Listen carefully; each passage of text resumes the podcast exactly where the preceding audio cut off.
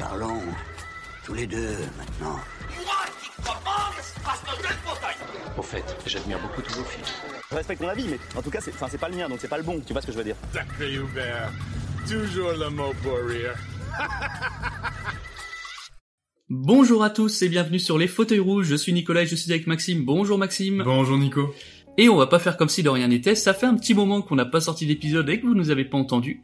Donc on va vous expliquer très rapidement pourquoi et on a profité de ce temps pour développer un peu la formule du podcast. Donc on va vous expliquer aussi ça très rapidement. Pour faire simple, le podcast malheureusement c'est pas notre activité principale. Donc on a dû, là pour le coup on avait tous les deux une période un peu chargée en termes de travail on a été obligé de réduire un peu sur le podcast. Mais on n'a pas non plus perdu notre temps, parce que ça nous a permis de réfléchir à la formule du podcast et à comment s'arranger pour que justement ce genre de pause ne soit plus nécessaire dans les périodes un peu rush comme celle-ci. C'est donc pour cela qu'aujourd'hui on teste un peu un nouveau format. C'est tout simplement, si vous nous suivez, vous savez que nos avis sans spoil étaient jusqu'ici écrits à l'avance et on faisait chacun notre tour notre avis sans spoil. On aime beaucoup cette formule, mais malheureusement ça prend énormément de temps en termes d'écriture et de montage. Donc pour les prochains épisodes, on va faire une formule un peu plus soft entre guillemets où plutôt que de les écrire à l'avance, on fera bien une partie sur spoil, mais plus en discussion comme on le faisait à la base pour la deuxième partie. Et la deuxième chose, c'est que certains épisodes ne seront plus des gros épisodes d'une heure et demie comme on a l'habitude de faire, voire deux heures. Ce sera des épisodes plus courts, plus condensés sur des plus petits films qui seront donc euh, moins intéressants à analyser en profondeur mais dont on a quand même envie de vous parler parce qu'on les trouve sympas et on trouve qu'ils veulent le coup. Et cette formule-là va nous permettre aussi de pouvoir parler de beaucoup plus de films parce qu'il y a pas mal de films où, euh, où on se dit en fait qu'on aimerait bien en parler mais que ça va être compliqué de faire un épisode entier dessus. Donc cette petite formule un peu plus light qu'on fera sûrement une fois sur deux ou euh, une fois sur trois, vous verra bien, nous permettra de parler de beaucoup plus de films et de petits films des fois un peu sympas qui euh, demandent pas à être analysés en profondeur mais qu'on a quand même envie de vous conseiller. Voilà pour cette petite introduction pour faire un petit point sur le podcast. En tout cas, on vous remercie beaucoup d'être de retour avec nous. Et pour tester cette nouvelle formule, on n'a pas choisi le film le plus simple. Oh non. C'est peut-être même le film le plus compliqué qu'on va avoir à analyser de l'histoire de la chaîne. Ouais, y a moyen, y a moyen. Aujourd'hui, on va vous parler de Beau is Afraid d'Harry Aster. I'm visiting my mother tomorrow.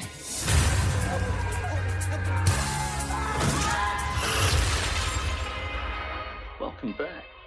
I hit you with my car. Feeling sad about going home, Bo? Must feel totally unreal. I'm supposed to be leaving. I don't know if that's gonna happen.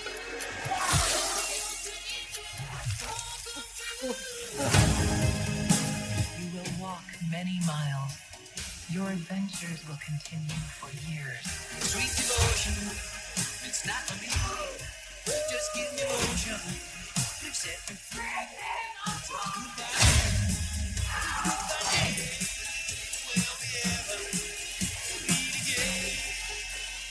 Want the truth now?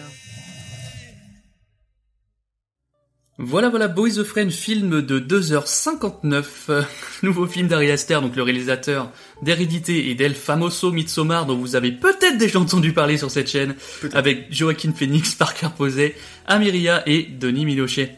Film dont on vous avait déjà parlé dans les films qu'on attendait, Oui. qu'on avait sorti à l'époque, qui s'appelait euh, Disappointed Disaster Disappointment Boulevard. Disappointed Boulevard, Ouais. voilà, vous avez, j'ai bien bossé. Non, j'ai- mais non, mais il est compliqué ce nom. Mais en tout cas, voilà, on l'attendait depuis un moment. Il est enfin sorti. On a été le voir tous les deux. Oui. Euh, il y a quelques jours, et du coup, on va pouvoir en parler. Mais d'abord, petit point Harry Aster, Maxime. Je te Qui est Aster? Harry Aster, c'est un brillant réalisateur américain, brillant, oui, le mec il attaque tout de suite, je m'en fous.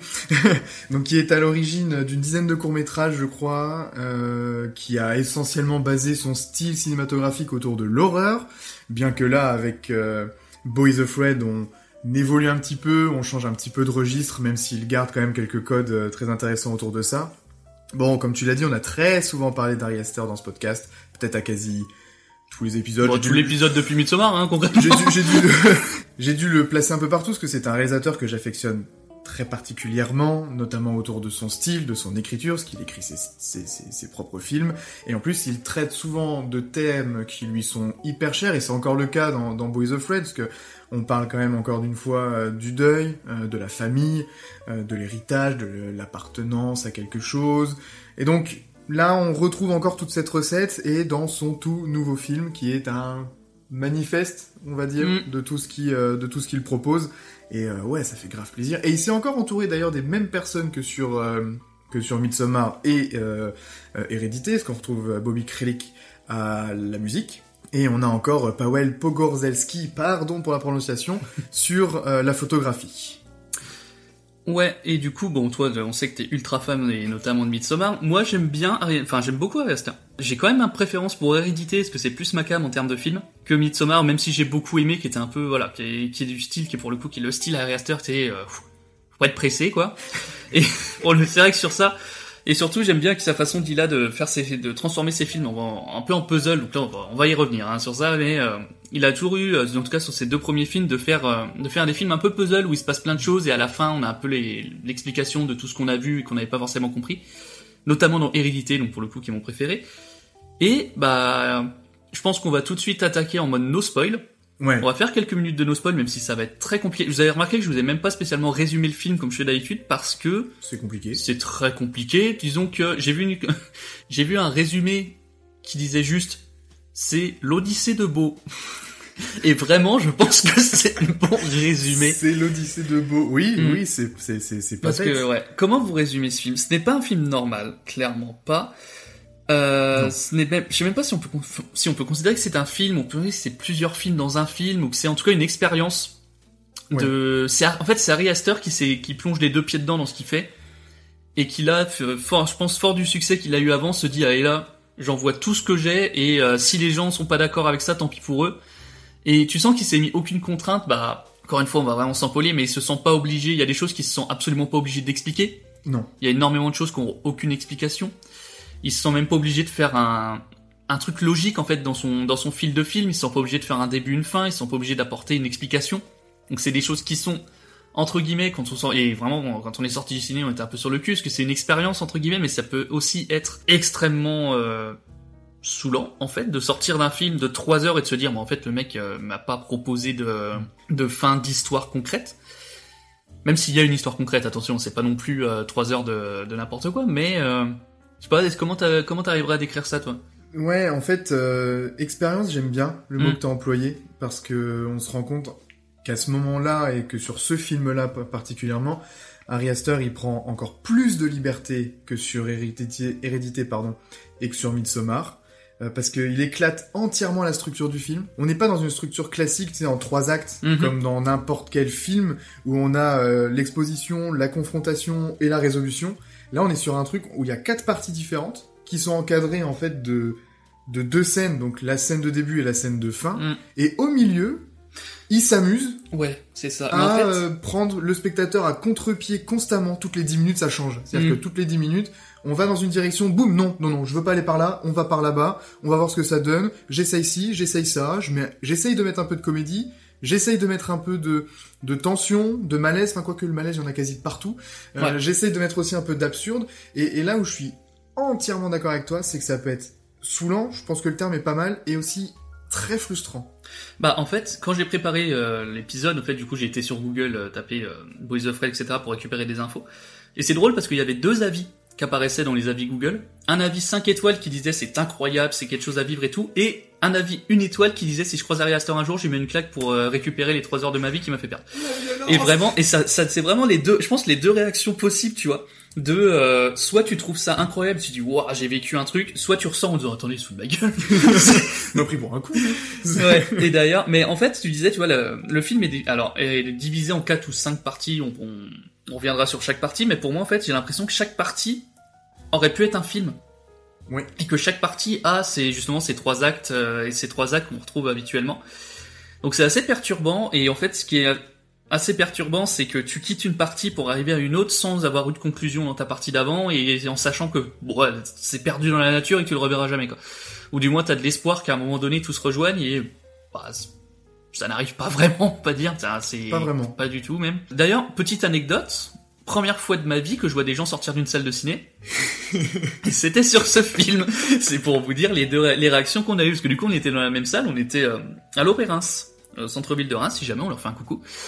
Et du coup, on était donc au fond de la salle et il y avait deux personnes, bah deux, pas dire d'un certain âge, mais euh, une bonne une petite cinquantaine, un truc comme ça, je pense. Oui. Deux femmes qui étaient venues faire leur petite euh, leur petite toile pour passer l'après-midi, qui sont parties euh, au bout d'une petite demi-heure. Ouais, une demi-heure, trois quarts d'heure, je crois. À la fin de la première partie, il Mm. me semble. La Ouais, conclu- ouais, ouais. Sur la conclusion de la première partie. Ouais, ouais, ouais. Et Et- un peu en, en, en se marrant, en mode putain, sur quoi on est tombé. et je peux pas, ça. ouais, et je peux pas leur en vouloir. Et je le dis, si jamais par hasard un jour elles t'entendent ça, vous avez bien fait de partir si la première partie vous a déjà paru chelou, parce que vraiment, vraiment la, la suite ça aurait été pire. C'est pire, mais c'est Ah bah de toute façon c'est crescendo. euh, pire de fou. jusqu'à euh, un, un point jusqu'à un point d'orgue que je suis même pas sûr qu'on va spoiler dans la partie spoil je sais pas parce que je me dis Ouais, putain si pas, vraiment un jour vous voyez ce film il faut vraiment que vous ayez cette surprise Oui, il faut la voir. En fait, ouais, t'as raison. Ce serait bien qu'on le spoil pas. Ouais, ouais, ouais, ouais. Quand Ça ça, va être arrive, dur, hein. ça fait. euh, ça va être ça va être vraiment dur mais on va pas le spoiler et on va vraiment pas le spoiler parce que c'est un peu le le point d'orgue d'Ari Aster qui dit écoute moi je fais ce que je veux si t'es pas content c'est ah pareil ouais, mais là, 100%. Hein. Ouais. En termes de prise de liberté, je crois que. ouais ouais ouais ouais ouais ouais ouais c'est c'est dingue et bah écoute je te propose là euh, bon juste pour dire est-ce que toi tu le conseilles clairement? Tu dis aux gens euh, allez le voir Je le conseille parce que c'est une expérience folle. Sans donner mon avis fondé euh, et définitif dessus, je le conseille. Ouais. Hmm. Parce que pour les gens qui aiment bien le cinéma, qui aiment bien aussi être un peu bousculés, parce que Hmm. mine de rien, je trouve qu'on a été bousculé sur cette séance. Je, je, je le conseille. Ouais. Je suis un peu pareil. En fait, j'ai beaucoup de trucs à redire sur ce film et on va y venir. Je conseille aux gens de le voir parce mais en étant préparé entre guillemets, en sachant qu'ils vont pas voir un film euh, classique, on va dire, qu'ils vont voir un truc un peu un délire de réalisateur qui veut faire, euh, qui veut jouer son style à fond avec Joaquin Phoenix, qui, qui qui joue super bien, mais qui, début, qui a une tête de, dé- de déterré du début à la fin, c'est exceptionnel. Mais je conseillerais de le voir, mais euh, avec un peu de recul, en mode bon, j'y vais en, en tant qu'expérience, que y aller vraiment en se disant je vais vraiment envie de découvrir un film et tout, c'est le meilleur moyen de ressortir en se disant bon bah un peu déçu. Mais voilà, je pense que c'est quand même une pièce de cinéma qu'il faut euh, qu'il faut voir. Oui, et, et le soutenir aussi, parce que par exemple en France, le film est distribué dans 200 salles. Ouais. Effectivement, déjà de par sa durée, bon, c'est assez compliqué à programmer. Et l'autre truc, c'est que c'est euh, la plus grosse enveloppe euh, qu'A24 propose euh, jusqu'à présent, c'est euh, 34 ou 35 millions euh, de dollars. Et euh, donner carte blanche à un réalisateur pour son troisième film, comme Ari Aster, avec 35 millions sur un film de 3 heures qui est tout bonnement invendable. Enfin, la preuve, on a essayé de de faire un petit résumé du truc, On peut pas. on peut pas le faire. Donc c'est-à-dire que même côté marketing, côté truc, tu peux Mais pas le qu'il y a même le pas de porter. bande-annonce en français. Ah ouais. Parce que pas fait gaffe ouais, à ça. Je cherche, j'ai cherché là du coup euh, la, la bande-annonce que vous avez eue juste avant est en anglais. J'en suis navré. Là, il y a pas de version française. Ça n'existe pas. Il y a pas de VF. Euh, il y a, donc je suppose qu'il y a même pas de VF du film en lui-même. Puis s'il y a pas de bande-annonce en VF, donc euh, en plus tu vois, il y a pas de VF. Donc euh, faut en plus être à l'aise euh, et, avec le, le, Ah, le trop- VO sous-titré. 3 heures de sous-titres, ça peut être long. Ouais, aussi. quand t'as pas l'habitude, c'est long. Suffit que le mec devant toi au ciné soit un peu grand, t'as la moitié des sous-titres qui sont cachés. Ah, tiens, ça sent le vécu, ça. Oui, oui, oui. bah écoute, moi c'était le cas, c'est-à-dire que dès que je m'affalais un peu dans mon fauteuil, j'avais j'avais j'avais deux mots qui, disparaissaient, je suis putain, je suis obligé de me tirer, j'ai regardé pour trois heures, je suis obligé de me tenir droit. Fait chier, heureusement que j'ai fait une sieste pendant la troisième partie, parce que sinon j'aurais pas tenu. non, c'est pas vrai, j'ai pas dormi, mais on y reviendra sur la troisième partie. Mais voilà, bah écoutez, euh, si vous souhaitez absolument ne pas du tout être spoilé, euh, merci de nous avoir écoutés. Sinon, si vous êtes prêts, soit si vous avez vu de film ou que si vous en foutez d'être spoilé, bienvenue dans la partie spoil. Là, on est parti, là, ça y est. Donc, Oh yeah. on est dans la partie spoil. Et je pense qu'on va découper cette partie spoil, en fait, dans les découpages du film, parce que comme on l'a dit, il y a 4-5 Ouais. parties qui sont très très séparées, enfin très visibles. Donc, on va attaquer par la première, donc la, toute la partie beau euh, dans son appartement. Beau. Oui, ça, oui, c'est perturbant, il s'appelle Beau. Moi, j'adore. C'est beau. Oui, bah, tu vois, tu sais que je me suis dit, est-ce qu'il va le dire? Oui, bah sans oui. s'en rendre compte. Et j'ai vu à ta tête qu'une fois que tu l'as dit, t'as fait, eh merde. C'est sorti tout seul. Mais du coup, euh, bon, pour vous quand même reprendre un peu l'histoire en cours, Beau doit tout simplement, on prend directement Beau chez son psy au tout début, Ouais. et il explique en gros qu'il doit tout simplement aller voir sa mère. Et il doit prendre un avion pour y aller. Donc Voilà, déjà, il doit prendre un euh, avion pour y aller. Et ça fait on sait que ça fait très longtemps qu'il l'a pas vu, qu'il a un peu des traumatismes autour de ça, qu'il dit à son psy qu'il est pas hyper chaud, enfin, voilà. On a, ah si, on, ah non, c'est même pas ça le tout début du film. Non, c'est pas ça. Ah putain, j'ai failli Il oublier. a encore mieux. On commence, euh, alors, par un accouchement en De l'intérieur. en POV, pour ceux qui sont les aficionados de jeux vidéo comprendront. Donc un accouchement POV, c'est-à-dire qu'on est euh, le bébé qui accouche, donc on a le, on a tout ce que vous imaginez à la sortie, et euh, on comprend en fait que les médecins apparemment ont fait tomber le bébé. Oui. Et pour nous signifier tout de suite que Beau bah, a un problème euh, depuis euh, depuis ce moment-là. Il a pas de bol, quoi. Que- Ah bah là oui, euh, c'est puis c'est une scène qui est horrible parce que tout coup t'as juste le son, mais le son du Ouais. bébé où t'entends la mère hurler, les médecins, les trucs et tout, c'est vraiment euh, tu commences euh, pff, Le mixage est fou, d'ailleurs. bonne vibe. Hein. Dès le départ, tu tu prends ça dans la gueule. Et du coup, juste après, donc on retrouve Beau adulte, qui est chez son psy, qui explique qu'il doit aller voir sa mère, etc. Puis on le retrouve euh, chez lui dans son appartement, où il vit dans la pire ville du monde. C'est-à-dire qu'il vit dans une ville. C'est pas que le crime est omniprésent. Il y a des trucs c'est chelous qu'il partout. est, euh, c'est qu'il est euh, tout le temps là. C'est-à-dire qu'il est obligé de rentrer chez lui en tapant un sprint euh, pour éviter de se faire attraper sur le chemin et de se faire buter, quoi, concrètement, mais littéralement. Et du coup, bah, on voit dans la, en pleine rue, il y a des, il y a des meurtres, euh, des trucs de fous, des gens à poil, des, enfin, des, un peu tout et n'importe quoi. Et euh, pour faire simple, donc il va passer la nuit tranquille chez lui, il va pas arrêter de recevoir des lettres sous sa porte en lui demandant de baisser la musique alors qu'il a pas de musique. Et du coup, là, on commence à rentrer le truc de, ok, la réalité qu'on voit n'est pas, n'est peut-être pas celle que, celle, la réalité euh, pour de vrai, on va dire. Beau ne voit peut-être, ne perçoit peut-être pas la réalité comme elle est.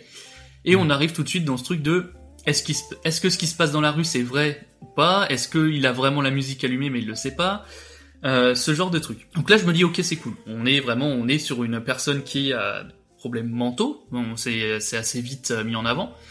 Et on comprend que la réalité n'est pas forcément ce qu'on voit, etc. Donc on part très vite là-dessus. Et on y reviendra tout au long du film parce que c'est... En fait, je pense que c'est à partir de ce moment-là où, bon, moi pendant tout le film, je me, je j'avais l'espoir d'avoir les explications à la fin. Bon, spoiler, on les aura pas. Mais euh, on part très vite dans ce truc de la réalité n'est pas la réalité. Et malheureusement, ce sera pas tant... euh, on n'aura jamais la vraie version en fait. Non, jamais. Après, c'est à nous, je pense, de le de se l'imaginer Mm. cette version. Après, par exemple, après pas mal de réflexions, euh, moi j'en suis venu à la conclusion en fait qu'on est qu'on voyait le monde comme Beau le voit lui, Ouais, avec euh, toute son anxiété, toutes ses phobies, euh, tous ses traumatismes aussi, je pense, et euh, toutes ses différentes peurs. Parce qu'il y a quelques éléments comme ça. Par exemple, tu sais, le, le, le mec euh, complètement tatoué Mhm. qui lui court après justement avant de rentrer chez Mm. lui. Euh, je sais pas si t'as remarqué, mais il a plusieurs fois la même gimmick. Par exemple, de prendre quelque chose et dire ah punaise c'est chaud. Ouais. Donc du coup, alors est-ce que ça fait partie du fait qu'il a peur euh, de se brûler? Euh, Tu sais, il y a la femme aussi, la mère qui perd son gosse, enfin qui perd. Oui, qui a son gosse, qui est une référence à une autre scène qu'il a vécue de son on peut avoir ouais. aussi le côté euh, le, le- la, la peur de l'abandon, la, la peur de sa mère aussi en général, parce que c'est quand même un Mm. truc qui est très présent un peu partout. Et il y a plein d'éléments comme ça. Il y a aussi la peur de la mort, forcément. Il a la, il a peur de ce qui se passe aux infos. Ouais. Parce que tu sais, le mec euh, tout nu qui s'amuse à poignarder des gens en ville, Mm. il le voit aux infos et du coup il fait une fixette dessus, il en a complètement peur. Euh, Il y a le mec qui arrête pas de lui demander de l'aide, Oui, oui, qui peut être aussi une expression d'une peur euh, des autres, enfin de d'aider, de je sais pas quoi.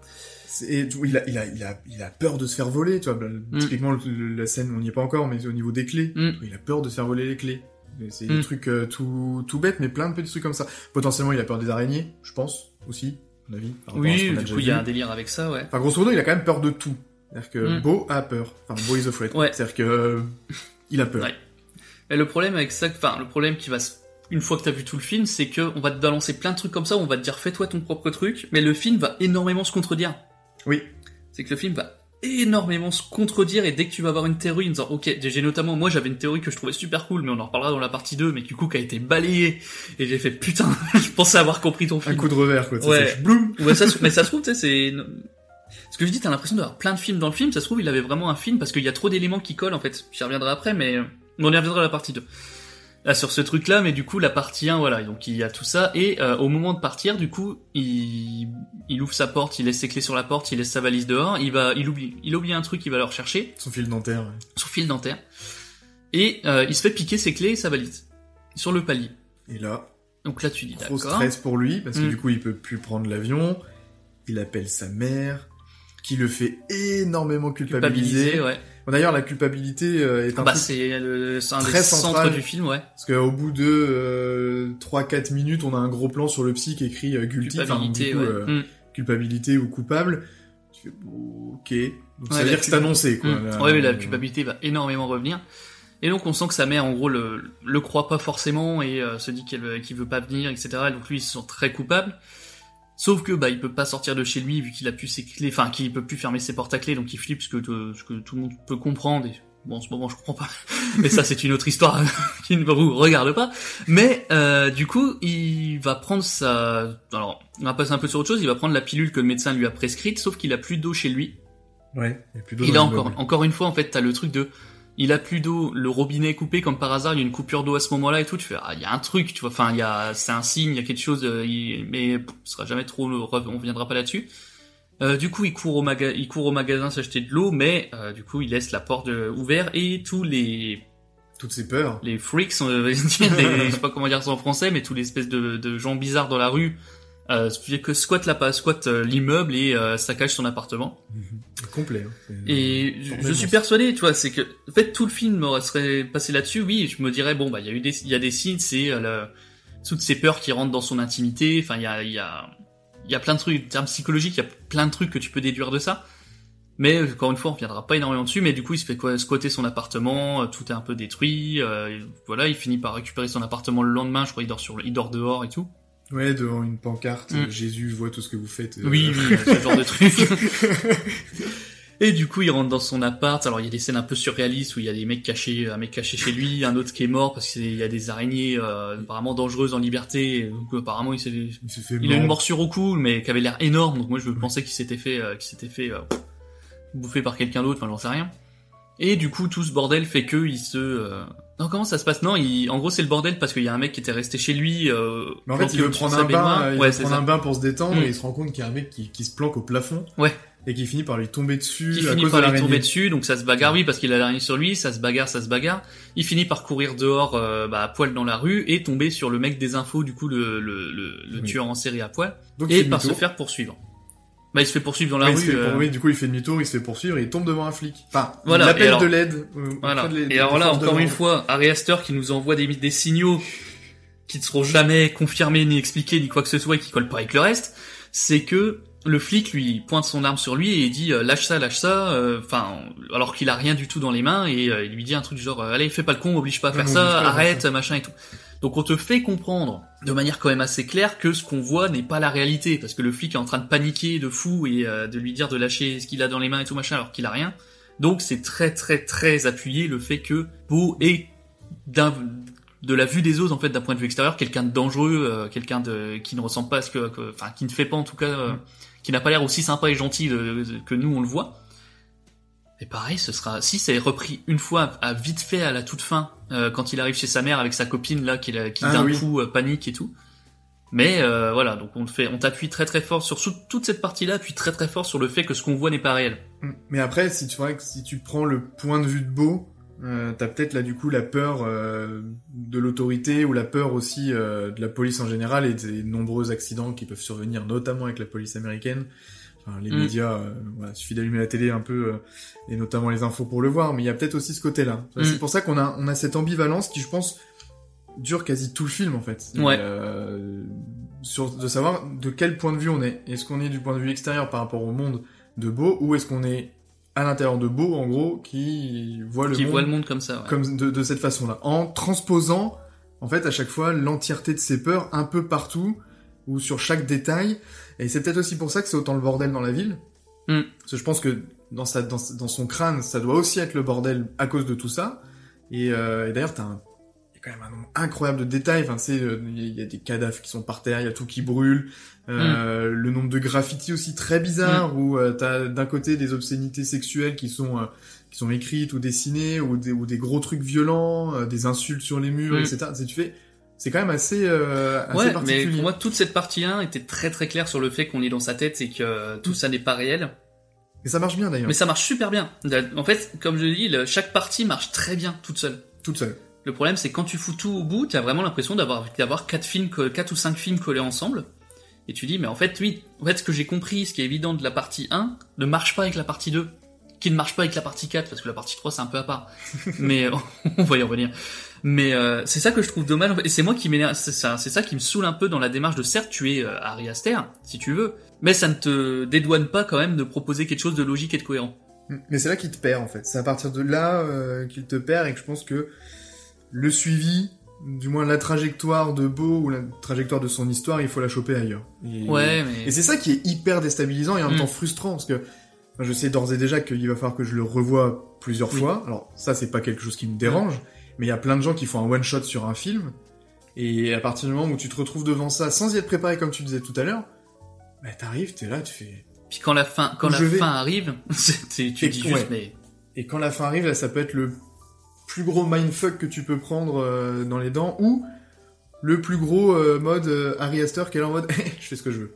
Oui, en fait, t'as deux façons de réagir. C'est soit putain, il faut que je le revoie pour vraiment tout avoir compris, machin, les messages, les trucs et tout. Soit t'es en mode mec, euh, Tu t'es foutu de là gueule, t'abuses. Et en vrai, pour moi, pourtant j'adore le cinéma et j'ai beaucoup aimé ces deux premiers films. Là, il abuse sur ce film-là. Et on y reviendra quand on aura fait le tour de tout. Mais il abuse vraiment dans le sens où il dit je suis arresteur, je fais ce que je veux, je m'en fous euh, qu'il y ait une conclusion, je m'en fous que mes parties n'aient rien à voir entre elles. Moi j'avais envie de faire ça, j'avais euh, trois idées de film, j'ai tout mis dans le même et, euh, et je vous emmerde. Le truc c'est que en vrai, en vrai j'étais un peu vexé en mode mec, ça se voit en fait que t'étais en mode bah il il y aura pas d'explication, il y aura rien à comprendre dans certains trucs, il y a des trucs qui colleront pas dans mon film.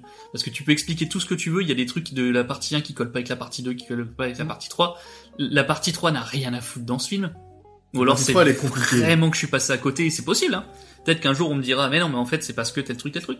La partie 3, pour moi, c'est un autre film.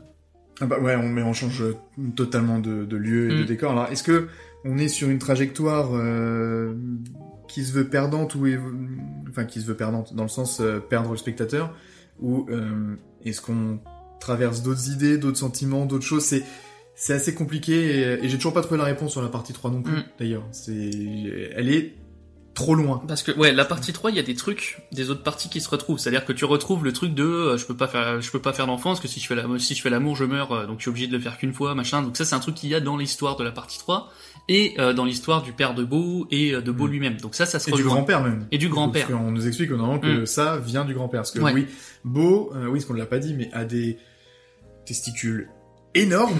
Oui. Enfin, pour le coup, il n'y a pas d'autre mot. Euh, donc, en fait, il fait une fixette là-dessus parce que euh, depuis qu'il est enfant, sa mère lui dit que s'il fait l'amour, Il il, meurt. meurt. Parce que son père est mort de cette façon et que c'est comme ça qu'il a été conçu Mm. et que ça a été la même chose pour son grand-père. Et donc, Mm. il fait une grosse fixette là-dessus.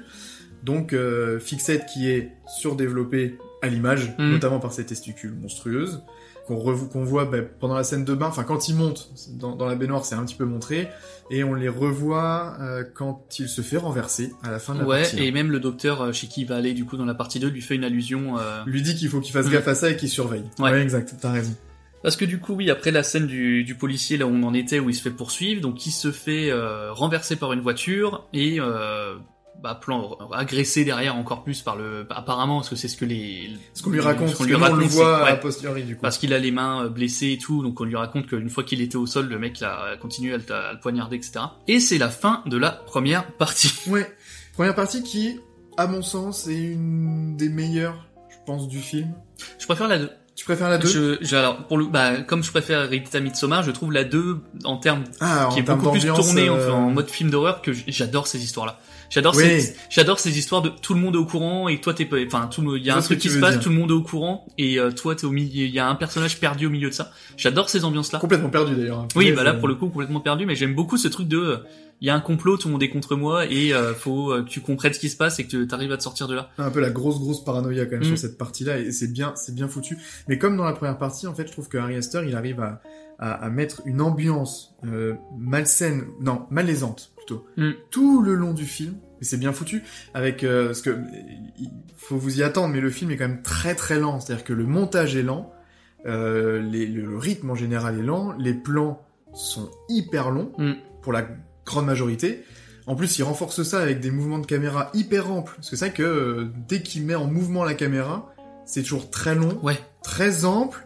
Alors que Beau est euh, d'une certaine façon enfermé dans son intérieur, comme il peut être enfermé dans ses peurs, etc. Ça, c'est une interprétation Mhm. très personnelle du truc. Et ça fonctionne quand même. Parce que les mouvements de caméra sont simples, amples. Il enferme son personnage dans quelque chose de, de très petit, mais en même temps, la caméra en fait son terrain de jeu de façon euh, assez incroyable. Enfin, on sait qu'il est doué de toute manière. C'est ça, Oui. ça, on va, on va pas se mentir. Mais pour le coup, euh, j'avais trouvé ça hyper intéressant. Et on retrouve aussi ce sentiment-là dans la seconde partie. Sauf que dans la seconde partie, il joue beaucoup plus avec le hors-champ. Mm. Et euh, avec des plans beaucoup plus fixes aussi, d'ailleurs. Tu sais, on a quand même des, des- des petites évolutions comme ça de de- d'intention de, mise en scène et de réalisation. Et, bah, il y a à boire et à manger pour, euh, pour les personnes qui adorent ça. Mm. Ouais, parce que du coup, cette deuxième partie, alors c'est, pour le coup, quand je vous dis, c'est vraiment des films collés ensemble, là, on est vraiment totalement dans autre chose. Oui. C'est que il va se retrouver, du coup, dans une maison, qu'il a été recueilli par des gens, donc avec euh, notamment euh, le père qui apparemment est médecin.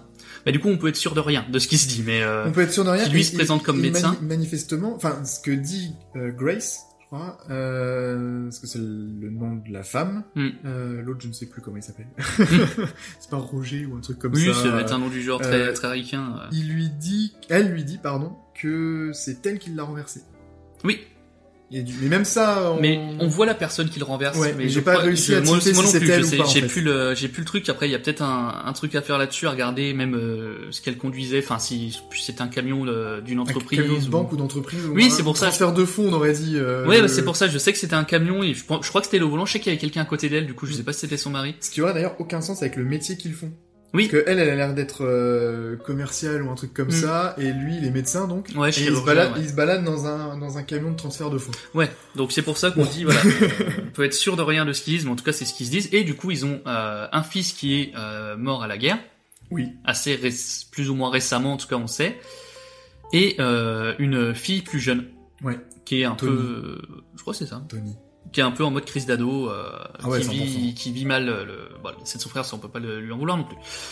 Euh, Et Denis Minochet, Denis Minochet. qui vit dans le jardin. qui vit dans le jardin dans une caravane qui apparemment du coup a été euh, récupérée euh, après la guerre euh, en trauma euh, total. Parce que c'était euh, le frère d'armes, Oui, c'est ça comme Ils ça, étaient avec, euh, le- qui- il était avec euh, avec leur fils. qui était Nate ou Nathan, un truc comme ça. Mm. parce que C'est écrit un peu partout C'est dans les noms. l'appart, c'est- mais- je sais pas si c'est fait exprès, mais c'est vraiment les noms très ricains, euh, Mm. famille classique très ricain, euh, le fils à l'armée, la, la, la fille, Ah, euh, mais les oui, parents. mais, euh, euh, Puis ils sont dans un, petit- un, un petit lotissement qui a l'air Oui. bien sous tout rapport. Enfin, C'est la petite famille c'est américaine bien vraiment rangée. très, ouais, euh, c'est vraiment très très ça. quasi le tableau de toutes les séries américaines. peut- Voilà, clairement, ça. clairement, avec des petits trucs chelous. Mm.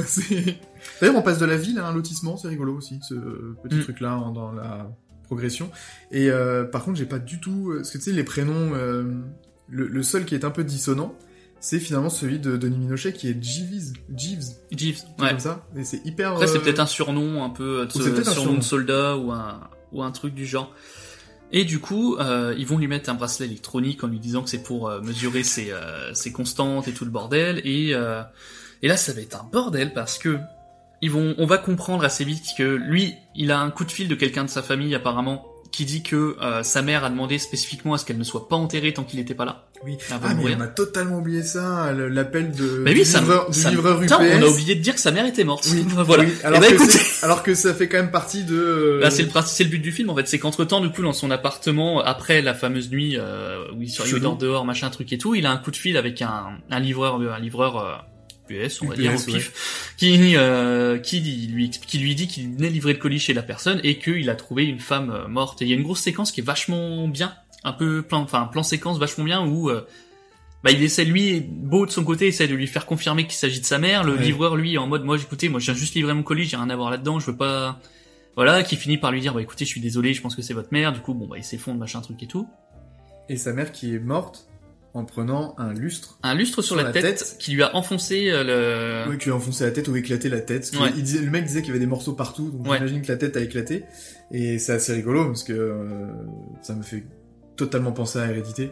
Oui, c'est vrai que maintenant. Enfin, le- sur- l'idée de perdre la tête, Ouais. je veux dire. Ah, sur, l'idée de la, sur l'idée de la décapitation. Ouais, ouais, ouais. Sans aller plus loin, parce qu'il y a Mm. peut-être des gens qui n'ont pas vu Hérédité, et peut-être qu'on pourrait faire un épisode sur Hérédité quand Ah, on aura fait tous les films Mm. d'Ari Aster, jusqu'à présent.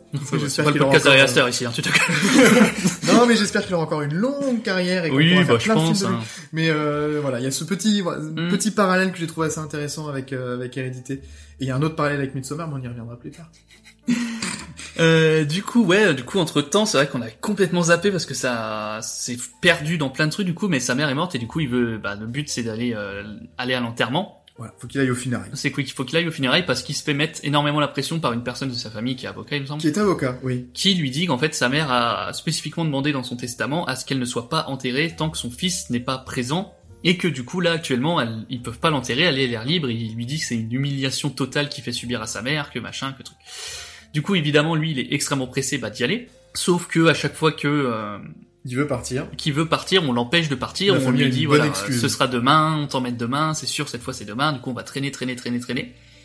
Donc on comprend clairement qu'il y a, qu'il y a la famille essaye de le garder vraiment sur place.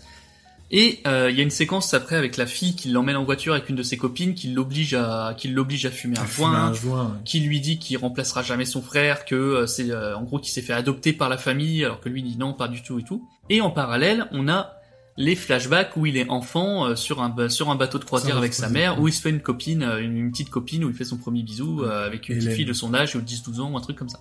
S'appelle Hélène. J'ai une théorie qui du coup a été dévoquée. Non, c'est que moi pendant le film, j'ai vraiment j'étais concentré de fou. J'ai allé euh, comprendre comprendre des trucs s'il te plaît. J'étais persuadé à ce moment-là qu'en fait, quand on voyait Beau adulte, il était enfant, et quand on le voyait enfant, il était adulte. Ah oui, c'est vrai que euh, oui. Parce que tout le moment où il est dans la maison, on lui parle énormément d'adoption, on lui parle énormément de remplacer euh, le fils qui est mort. Euh, sa sœur- la sœur lui dit tout le temps tu ne remplaceras pas mon frère. Elle écrit son nom à la peinture en gros dans les dans l'ancienne la chambre de son frère. La mère arrête pas de l'appeler Sweetheart, Oui. qui alors euh, traduction française. euh, mon cœur, mon chéri. mon, chéri, mais un truc très affectif qu'on donne habituellement aux enfants, Ouais. quoi. Donc il y a tout ça. Et en parallèle de ça, dans les flashbacks du bateau, on le voit qui se fait, déjà sa mère lui fait des phrases un peu bizarres du style, euh, ah je veux, je vois quel genre de fille tu regardes, machin et tout, tu sais, des phrases un peu comme ça, alors qu'il a 12 ans. Il a Enfin, 12 c'est- ans, Ça ouais. n'a aucun sens.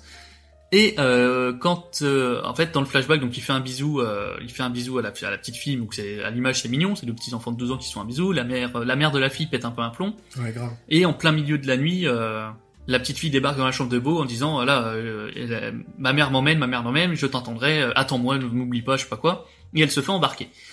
Donc avec du recul, tu dis c'est beaucoup plus logique qu'ils soient enfants dans la partie avec la famille, parce que ce serait entre guillemets eux qui veulent adopter un nouveau garçon puisqu'ils ont perdu le leur, et beaucoup plus logique que les gens pètent un plomb euh, s'il est adulte sur le bateau parce qu'il aurait embrassé une gamine de 12 ans alors que lui il en a 50 Et qui dort avec sa mère. et qu'il dort avec sa mère. Mais après, si on prend part du principe qu'il a un problème, bon, à la limite, j'ai pas dit que c'était sans faille.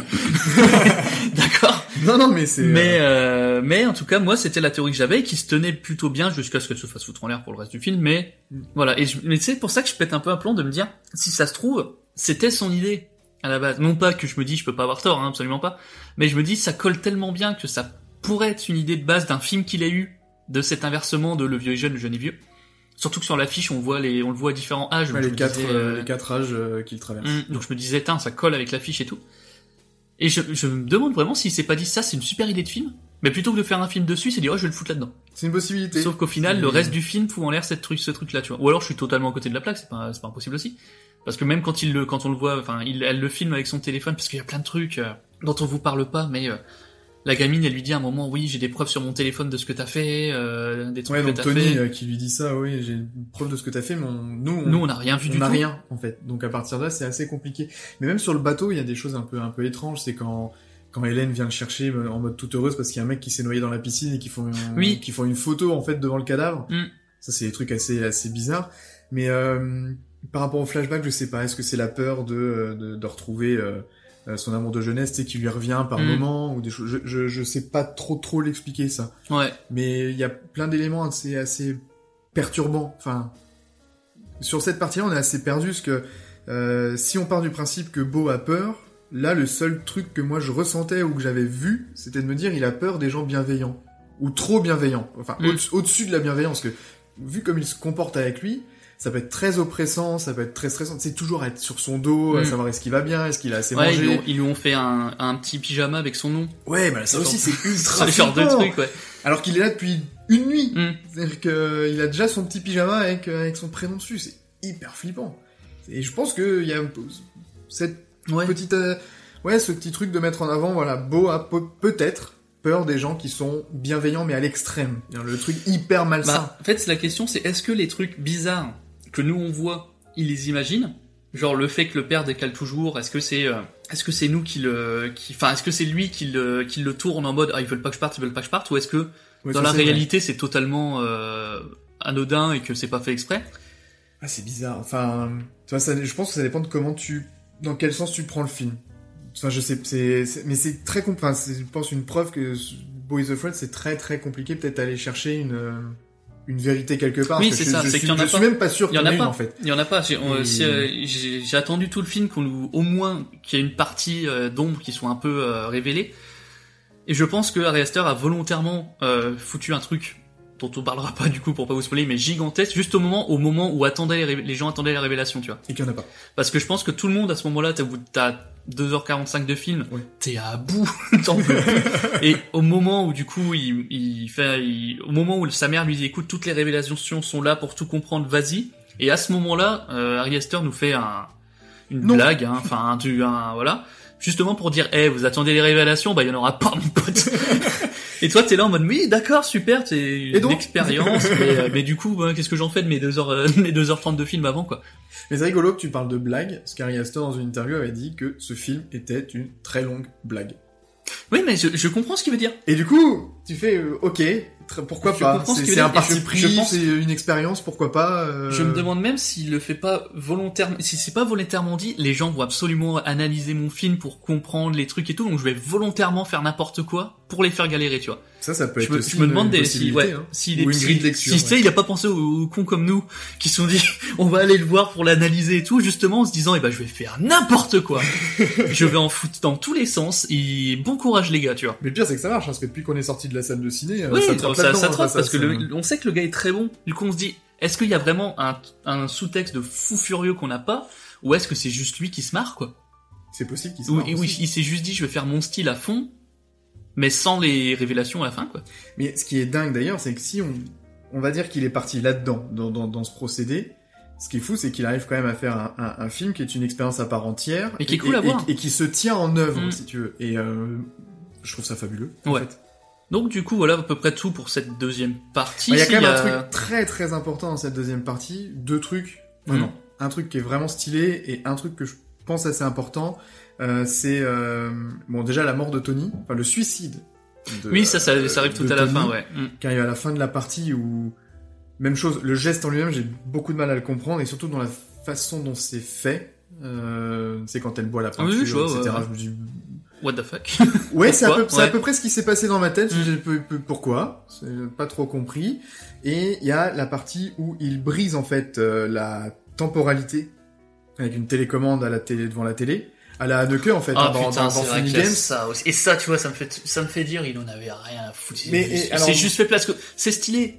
Ça n'a aucun sens dans le récit, mais c'est stylé. Et je pense que des fois, il s'est dit, oh, putain, j'ai quand même bien envie de faire cet effet-là. Moi, j'ai adoré, j'ai adoré euh, Funny, Funny Games. Games, voilà. Donc, j'ai bien envie de foutre un truc pareil. Et j'ai essayé de réfléchir sur ce truc-là, parce qu'en fait, euh, j'ai essayé d'y réfléchir un petit peu, parce que quand il le fait, il est pas dans le cynisme euh, à la Haneke. En mode, en fait, euh, un personnage est mort, euh, enfin, un des méchants est mort, mais je rembobine le film, parce que... Parce que je euh, veux pas que les personnages s'en sortent, ouais. Voilà, j'ai l'impression qu'on était plutôt dans, dans, une, dans l'idée de d'essayer de démontrer, même si on essaie de montrer que c'est complètement le bordel sur la narration, sur la chronologie, etc., et que la route en fait de de, de Beau est complètement éclatée, euh, dispersée chronologiquement, chronologiquement, euh, géographiquement. Mm. Le film, enfin ce qu'il nous montre avec la télécommande en fait, c'est que il passe en- le film en accéléré, et Mm. donc que la trajectoire de Beau finalement est, est- ou son destin est déjà tracé. C'est-à-dire que on sait que il va partir du point A qui est euh, sa naissance jusqu'au point Z où il se retrouve assis quelque part et qu'en fait tout tout est déjà euh, tracé. Même si c'est le bordel, on sait qu'il va arriver d'un point A à un point B comme s'il avait un destin qui était déjà Mm. euh, tout tracé. Ouais, je vois ce que tu veux dire. Mais bon, ça, même chose, c'est une façon de le recevoir, euh, c'est une façon d'analyser, ou c'est tout simplement un gros mindfuck, en mode, euh, voilà, je vous plante ça ici, démerdez-vous Bah, avec. En vrai, moi, peut-être que c'est moi qui suis cynique, parce que le film m'a saoulé sur pas mal de points, mais même si je l'aime bien, en vrai, tu prends, non mais, tu prends Funny Games, pour ceux qui n'ont pas vu Funny Games, à un moment, en fait, tout le principe du film, c'est le réalisateur, il déteste ses personnages et il veut les voir Ah, souffrir et crever. Concrètement, c'est ça, et t'as deux, en gros, euh, t'as une prise d'otage où il, où il garde les parents et tout, et euh, c'est une prise d'otage pendant tout le film, et vraiment, on sent que le réalisateur a envie de voir ses personnages souffrir. Au moment où un des otages arrive à, se libérer et à buter un, un de ses tortionnaires, T'as le deuxième qui prend la télécommande du salon, qui rembobine et qui rembobine le film en lui-même, et qui du Oui. coup revient avant le coup de feu et prend le fusil avant avant avant le coup de feu.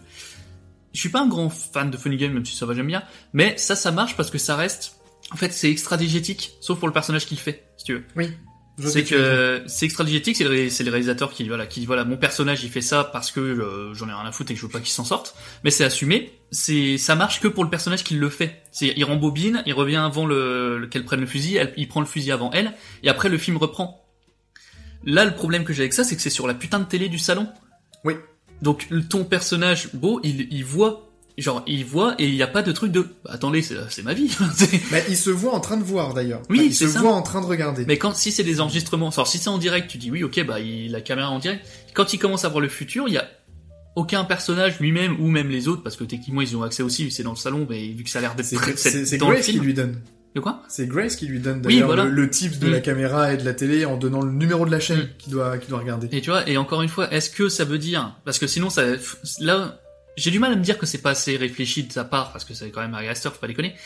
Parce que le truc, le fait que ce soit complètement dans le film, que ce soit intradigétique, il y a littéralement une cassette qui est dans le futur. Ouais, ou c'est peut-être le direct de la caméra, je sais pas. Mais, Mais le, en tout même cas, le direct de la caméra, c'est une caméra qui ne peut pas euh, bah, filmer le futur. Bah oui, c'est pour ça. Ça, ça Donc je pas. trouve ça plus logique, soit de, soit de, de, de ton idée de, de principe de dire bah tout est déjà écrit, soit de confirmer le fait qu'on est dans la tête de Beau et qu'en final l'histoire, euh, l'histoire est, l'histoire est imaginaire. Et dans sa tête. Tout, tout, coup, voilà, ouais. tout ce qui est, tout ce qu'on voit après, même avant, est imaginaire, puisque sinon ce serait pas possible qu'il le voit même, ah, qu'il le voit dans le, dans la télé. Oui. Oui, non, non, je suis... Si on part du principe que c'est dans sa tête, ça marche. De dire oui, bah il le voit sur la télé, parce que de toute façon c'est dans sa tête, donc quoi qu'il se passe, Tout est dans c'est déjà sa tête, c'est dans sa tête, donc c'est déjà écrit. Donc ça, je peux l'entendre. Mais il y a quand même vachement de merde, qu'est-ce que ça fout là-dedans, tu vois, à un moment donné. Non, mais tout est là pour te, ouais, pour te perdre, pour, Mm. te, pour te perdre, pour te, te déstabiliser aussi énormément. Mais comme l'ado, hein, le comportement de l'ado. Alors, moi, Toute la partie voiture. En fait, la partie de voiture avait du sens si on considère qu'il est jeune. Et Oui. qu'on revient sur la théorie d'avant. Mais après. euh, Mais même pas parce qu'il lui dit oui, si tu fumes pas, on va dire que tu nous as tripoté. Enfin, il y a un truc du genre. Ouais, et en fait, j'ai, moi, j'ai, eu- enfin, comme je te dis, j'ai, tout replacé sous le prisme de Beau is afraid, enfin, donc, Beau a peur. Et donc, je me suis dit, en fait, ça se trouve, il a également peur des ados et des comportements des ados. Euh, par exemple, de tout, ouais. Par exemple, des dénonciations fallacieuses, comme c'est Ouais, le cas des avec, réseaux euh, sociaux, parce des réseaux beaucoup, sociaux, ouais. qu'il le filme sur les Mm. réseaux sociaux en direct, euh, sur un réseau social tout à fait, euh, je sais pas lequel d'ailleurs, parce que je crois pas qu'il ait de- d'identité particulière.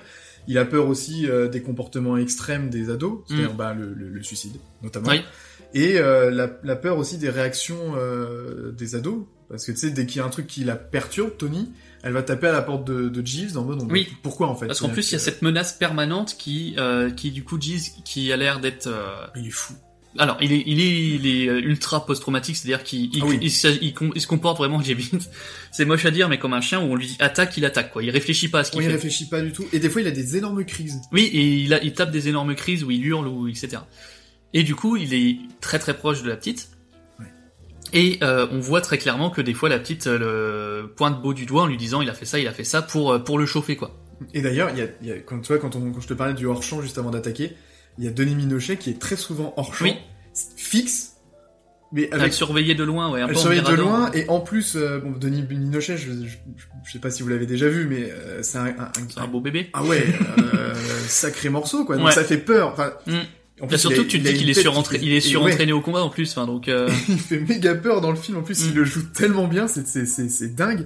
Et d'ailleurs, euh, Harry Astor a, a décidé de le caster euh, après, je ne sais plus quel film, mais il en parle euh, dans dans une interview parce que justement, il a, il, il, il exploitait ce côté, ce sentiment très euh, euh, très impressionnant physiquement et en même temps euh, ce, ce charisme et cette notion de menace qui pèse. Mm. Et en fait, c'est vachement bien réutilisé. Et j'adore Denis Minochet, mais je crois que je l'ai déjà dit plein de fois aussi ça. Regardez plein de films de Denis Minochet, euh, dont le dernier Asbestas, euh, avant euh, Boys of Red, qui est, qui est assez dingue, et pour lequel il a eu un Goya d'ailleurs. Ça me fait beaucoup rire. Parce que moi, dans, dans la salle de cinéma, tu m'as vraiment tapé sur le coude. en disant, Eh, C'est un Je suis trop content. Mais c'est cool, c'est il bien. joue tellement bien Regardez aussi la scène d'introduction de Inglourious Basterds, où il fait un face-à-face de 20 minutes avec euh, Christophe Waltz, qui est incroyable. Putain, je sais que j'avais même pas, j'avais même pas fait le lien, mais oui, évidemment que c'est lui. Et jusqu'à la garde aussi, c'est super bien. et il joue super bien dedans. Mm. Il fait peur aussi dedans. Voilà tout, tout ce gros, euh, bah, ce- littéralement ce film dans le film, encore une fois, mais ce film d'horreur euh, psychologique un peu dans le film, se termine par euh, le suicide de la petite, du coup, qui Ouais. pète un plomb en disant tu, puisqu'apparemment t'es là pour remplacer mon frère, euh, qu'elle écrit son nom à la peinture partout dans la chambre de son frère, qui est où elle, qui n'a pas bougé, où elle a pas le droit d'aller parce qu'il faut pas toucher à la chambre, etc. Et bah elle meurt. La mère euh, s'emporte... Bah la mère du coup dit bah, qu'est-ce que hein. t'as fait? Enfin elle l'accuse lui. Oui. Et du coup t'es encore dans ce truc de est-ce que c'est lui? Tu vois, vu que tu vu que tu sais pas si c'est la réalité ou la fiction, tu dis est-ce qu'elle Est-ce qu'elle a bu la peinture toute seule, ou est-ce qu'il... dans ce qu'il voit lui, en partant de ce principe-là, dans ce qu'il voit lui, elle écrit euh, le nom de Beau sur les murs. Derrière elle boit la peinture et elle meurt. Ouais. Et tu te dis bah si ça se trouve, il y a un monde où c'est lui qui a commencé à écrire son nom partout et quand elle est arrivée pour essayer de l'arrêter, il lui a il l'a il l'a buté. T'en Ouais. sais rien. Mais l'ambivalence, savoir de quel Et le point de truc, vue c'est tu prends. mais ouais, mais t'auras jamais en fait la confirmation ou pas de, de ce truc-là. Jamais. Hmm. Et Peut-être qu'un jour il nous écrira un manifeste en disant alors, Alors, je vais vous donner la chute de ma blague de 3 heures. j'étais bourré. et du coup, le, bon, la mère évidemment pète un câble et ordonne du coup à Jeeves de le, de le tuer. Bah elle dit d'ailleurs Jeeves attaque, je crois. Jeeves- ou- oui, c'est ou pour ça que voilà, c'est pour ça, que euh, je dis euh, que je dis euh, que je dis qu'il se comporte parfois comme un chien. C'est vraiment, elle lui dit, elle lui donne un ordre que tu donnerais à un Doberman. C'est vraiment euh, Jeeves, euh, tuer, attaque. Et du coup, Beau saute par la fenêtre. euh, oui, il traverse la, il pour saute par la fenêtre, dans ouais. la Et dans les la bois. forêt. Du coup, on passe de la ville au lotissement à la forêt. Et c'est la fin de la partie 2. Et là, on est bien, on est bien à une heure et demie de film, là, euh, voire deux heures. Ah, je pense une heure et demie. Et vraiment, On doit être à la moitié, vraiment. et là, il arrive dans la forêt, du coup, et il rencontre une femme qui lui dit, euh, viens, je vais te présenter un truc. Il arrive dans une colonie. Et vraiment, là, je, commence à voir, la, la forme du film, et je me dis, oh putain, allez, c'est la partie 3. Et je, vraiment, je suis en train, et vraiment, j'ai un peu ce truc un peu saoulé de me dire, alors là, il va falloir, il va y avoir plein de nouveaux personnages, il va falloir que je me Ouais. remette dedans, dans un- comme si je démarrais un nouveau film, quoi. Mais c'est exigeant comme film, c'est Ouais. vrai qu'on l'a, on l'a pas encore dit, mais c'est hyper exigeant et ça demande quand même aux spectateurs de faire l'effort d'essayer. Bah, c'est là où c'est bâtard, c'est que vraiment Ouais. j'ai essayé. C'est que vraiment tout le long du film, j'avais vraiment tu sais, les mains sur les genoux, la tête en avant, en mode allez concentre-toi, regarde bien ce qui se passe, qu'est-ce qu'il a là, qu'est-ce qu'il a dit, qu'est-ce qu'il a fait, qu'est-ce machin, qu'est-ce truc, pour à la fin qu'on te fasse un bras d'honneur mais du turfu, en mode allez rentre chez toi, y a rien à voir. Je crois que c'est le plus gros coup de boule que j'ai pris de Ah ma oui, oui, oui, euh, c'est le- c'est- Ouais, va te faire foutre. Ouais, c'est le plus- c'est un des plus gros va te faire foutre de l'histoire du cinéma, euh, la, la- ce film. Et du coup, t'arrives à la fin, tu dis, mec, vraiment, je me, vraiment, je me suis investi. C'est-à-dire, vraiment, j'ai, j'ai essayé, je me suis concentré, j'ai regardé partout, j'ai tout écouté, je me suis fait des théories, j'ai vraiment essayé. Pour que tu m'envoies chier à la fin, c'est, c'est dur. En plus, t'envoie chier. euh. Mais il t'envoie chier salement. C'est-à-dire que vraiment, il y a, c'est assumé, tu vois, c'est vraiment, euh, il y a pas de, ah, mais en fait, il y a peut-être une explication. Non, c'est vraiment, il, Non, non. allez. Boum. Donc, du coup, C'est cadeau. Ouais, c'est ça. Dans cette troisième partie, il va arriver dans une troupe de saltimbanques qui vivent dans les bois, je sais, et qui font... Des euh, hippies. Des hippies, ouais. qui font du coup un spectacle. Ouais, une Et alors de là, théâtre. et alors là, pour t'expliquer ça, mon pote, euh, il va assister à la pièce de théâtre. Déjà, on va lui mettre un costume en lui disant comme ça, tu participes aussi, euh, même si t'es dans le public, tu participes. Donc pour t'in- t'introduire qu'en fait, il participe à une œuvre. tu- Est-ce que c'est le film Est-ce que c'est voilà Ça, c'est dur. La, la, la- pièce de théâtre, c'est compliqué. Et à- en fait, tu passes sur une demi-heure. Franchement, ressenti une heure, Ouais, peut-être ressenti 20 une heure. minutes en vrai. hein. Mais ça va durer 20 minutes, mais ressenti une heure. Mais 20 minutes en fait de pièce de théâtre qui est, bah du coup vous l'avez vu dans la bande-annonce très rapidement, les visuels un peu qui sont utilisés, qui du coup est une histoire où Beau joue le personnage principal, donc dans l'histoire, mais c'est pas son histoire. C'est pas son histoire tout en étant son histoire, parce qu'à un moment donné, il devient acteur de l'histoire? Enfin, En fait, oh, c'est extrême. En fait, il y a une histoire dans l'histoire dans mon l'histoire. cerveau a- mon- cerveau a breakdown à ce moment-là. Alors, euh. oubliez, oubliez tout ce qu'on vous a dit avant. Oui, parce qu'il n'y a Euh, plus rien qui... Oui, ça n'a plus, ça n'a plus aucun rapport avec ce qui s'est Le passé. seul avant. fil rouge qu'on continue à avoir, euh, c'est le côté peur et euh, Jeeves. Jeeves qui va le retrouver à la fin. Mais en gros, il voit une pièce de théâtre dans laquelle il y a un personnage du coup qui, a- alors qui vont qui font d'une famille, qui a des enfants, donc il est joué du coup par euh, par Beau dans l'histoire, c'est lui-même. Qui trouve qu'il a une famille, il a trois enfants, il y a une tempête, il est père, il va passer toute sa vie à les chercher. Sauf que du coup, ce beau vieux qui cherche ses enfants, dans l'histoire, va arriver devant une pièce de théâtre, du coup, avec une femme qui raconte cette même histoire qu'on vient d'avoir. Sauf que lui, il va arriver dans le public de ce truc-là, donc c'est une histoire dans l'histoire. Et la femme va dire, et euh, ce fameux mec qui cherche ses enfants, il va finir par les retrouver dans une pièce de théâtre alors que ses trois enfants sont sur scène. Et là, il y a trois, il y a trois enfants sur scène qui l'écoutent, enfin trois, mais trois enfants adultes. Et euh, du coup, et elle dit un truc du genre, et au moment où il se rendu compte euh, que c'était ses enfants, il se leva et cria, c'est moi. Et à ce moment-là, ouais, c'est ma vie, ou lui qui est dans, voilà, lui qui est dans le public euh, en vieux, du coup, se lève en disant c'est moi, c'est ma vie, et il retrouve ses enfants. Enfin, ce personnage-là, du coup, qui c'est- est un beau fictif. Bah, c'est un Harry, un Harry, pardon. C'est un, Un beau... C'est un beau vieux. Oui, c'est ça, c'est un beau vieux. Un beau vieux. Bah, un beau le prénom. Mais Beau le prénom, après... Mais t'as toute cette séquence euh, un peu psyché... Euh... psychédélique, quoi, on peut Avec- dire. avec hein, l'animation, euh, C'est très Pink euh, Floyd. Enfin, il y a un délire un peu. euh, D'ailleurs, la, la qualité plastique de, de la séquence d'animation, Ah, c'est stylé, je- c'est je- stylé. Je, trouve ça assez, assez dingue, mais tout le truc est, est, est- est encore plus compliqué à recevoir parce qu'on nous dit que si Beau fait l'amour, il meurt. Oui, ce qu'elle Là, il a trois enfants. Ouais, c'est mais oui, c'est ça. Oui, oui. Euh, il traverse des trucs très chelous. Alors, est-ce que, mais encore même chose, ça, ça va être purement mon interprétation. Est-ce qu'il a peur à ce moment-là, particulièrement, de faire une introspection sur sa vie passée, et est-ce qu'il a aussi peur de sa vie future et que ça l'effraie d'avoir des enfants, ça l'effraie d'avoir à vivre toutes ces épreuves, ce que ça les, franchement j'en sais rien. Mais la, la pièce de théâtre, euh, t'as l'impression que c'est euh, le déroulé de sa vie, donc il a peur de cette pièce de Mais, théâtre aussi. mais ce truc, c'est que c'est censé le déroulé de sa vie, ça n'a sa aucun tête, coup, rapport avec sa vie. C'est-à-dire euh, peut-être potentiellement dans sa tête. Ou alors c'est son Donc- futur. Mais ça n'a aucun sens puisqu'il est persuadé de pas de, de, pouvoir de avoir un mourir à enfant, partir du moment euh, où il ouais. fera l'amour. Donc, euh, ouais, à moins qu'il ait des triplés, mais typiquement, c'est pas des triplés. Même s'il avait mis des triplés, par exemple, ça aurait pu faire... Oui, il aurait pu y avoir un truc de... Peut-être, non, pas du tout. Pas du tout. Pour le Mais, coup, euh, euh, absolument pas. Du coup, voilà. Et euh, du coup, il y a... En fait, moi, je- et c'est ce que je dis depuis le début, je suis persuadé qu'Ari Aster, il voulait faire un film comme ça, et qu'il s'est dit, je vais le foutre là-dedans. C'est que je sais qu'il avait une liste de films qu'il voulait faire, il disait, putain, je ferais bien un film un peu en, en dessiné, euh, dessin animé réel, où à la fin, en fait, le mec, il arrive à sa propre pièce de théâtre, et machin et tout. Et plutôt que d'en faire un film, en fait, il s'est dit, bah, ça ferait une partie de Boys of Red, quoi. Mais en plus, il fait ça tout en réinjectant à l'intérieur tout ce qu'il a fait avant. Oui. Parce que là, on... Euh, Midsommar... Midsommar. Euh, non mais tu sais, quand il arrive, on a l'impression quand même dans- d'être dans un endroit, sais, très calme, très doux. Ça fait un peu d'ailleurs euh, ambiance Midsommar, mais en, en, en pleine nuit, où t'as euh, encore une fois un mec qui euh, contrôle un peu tout. euh, tu sais, le vieux, la perché. J'ai toujours pas Oui, compris ce qu'il fait, oui. ce mec. euh, il donne des vêtements ou des rôles aux gens. J'ai pas, j'ai pas tout compris. Oui, il y a un vieux sage, euh, Un vieux sage sur, qui donne une, des trucs. sur une dans une cabane en haut qui ressemble à Beau en plus, donc tu dis Oui, qu'est-ce il qui se ressemble passe. Putain, Ah, il c'est- ressemble à Beau qui est vieux. Ah, et qu'on voit après. Oui, mais t'es en mode Harry, Harry par pitié, arrête de foutre n'importe quoi dans ton film, ça n'a aucun sens. Là, vraiment, tu le sais que tu ne vas nulle part. Mais là, mais là, ça m'a vraiment perdu. Cette partie m'a Ah, mais cette partie-là, totalement perdu. en fait, on est vraiment et euh, on est allé au cinéma, du coup, nos copines étaient là. C'est vraiment cette partie-là, elles nous ont dit, alors, le film, il y a des trucs sympas, mais alors, la partie du milieu, rien compris, et nous, je pense qu'elles attendaient une explication de notre part. Mais pas donné. Et nous, on était en mode, ah oui, non, moi non plus. euh, Ah non, mais en, sort- en sortant du ciné, c'était quand même assez mythique. euh.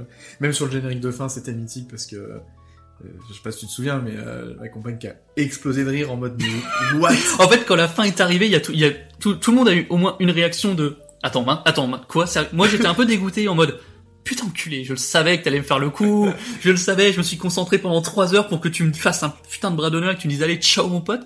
Et du coup, il y a eu la réaction de ta compagne qui a juste explosé de rire Complètement. en Et, mode euh, bah, bah d'accord. Même sur les trucs absurdes et qui étaient un peu rigolos, euh, pas, pas de réaction, mais là, il y a ouais, Mm. une explosion de rire, mais peu, tellement spontanée. puis un peu, on n'était pas beaucoup dans la salle, mais un peu tout le monde, tu vois, qui est en mode bah Ouais. qu'est-ce qui vient de se passer quoi moi, je, moi, je l'ai ressenti en mode. euh, C'est tout? Bah moi, je l'ai vraiment Tu senti- t'arrêtes là pendant tout, j'ai vraiment senti euh, pendant tout le, f- ouais, bonne dernière partie de film où j'étais en mode, je le sens qu'il va me faire le coup, je, je reste concentré parce que je veux comprendre, mais je sens qu'il va me faire le coup. Et alors, ça vient, en vrai, j'avais compris bien avant la fin, avant, la- avant le fameux, le fameux passage, donc, on- donc on Mais il y a un gros pas. indice. Mais il y a un gros gros indice, un des plus gros indices que j'ai jamais vu, qui, euh, c'est que ce Pourtant, j'en ai vu, monsieur Je- pourtant j'en ai eu. J'ai fait du sport dans ma vie Ah, j'en ai vu des indices, mais des comme ça, pas souvent. Mais euh, c'est bien parce que ceux qui ont eu le film, euh, auront la... ceux qui ont vu le film sauront de quoi on parle, c'est terrible.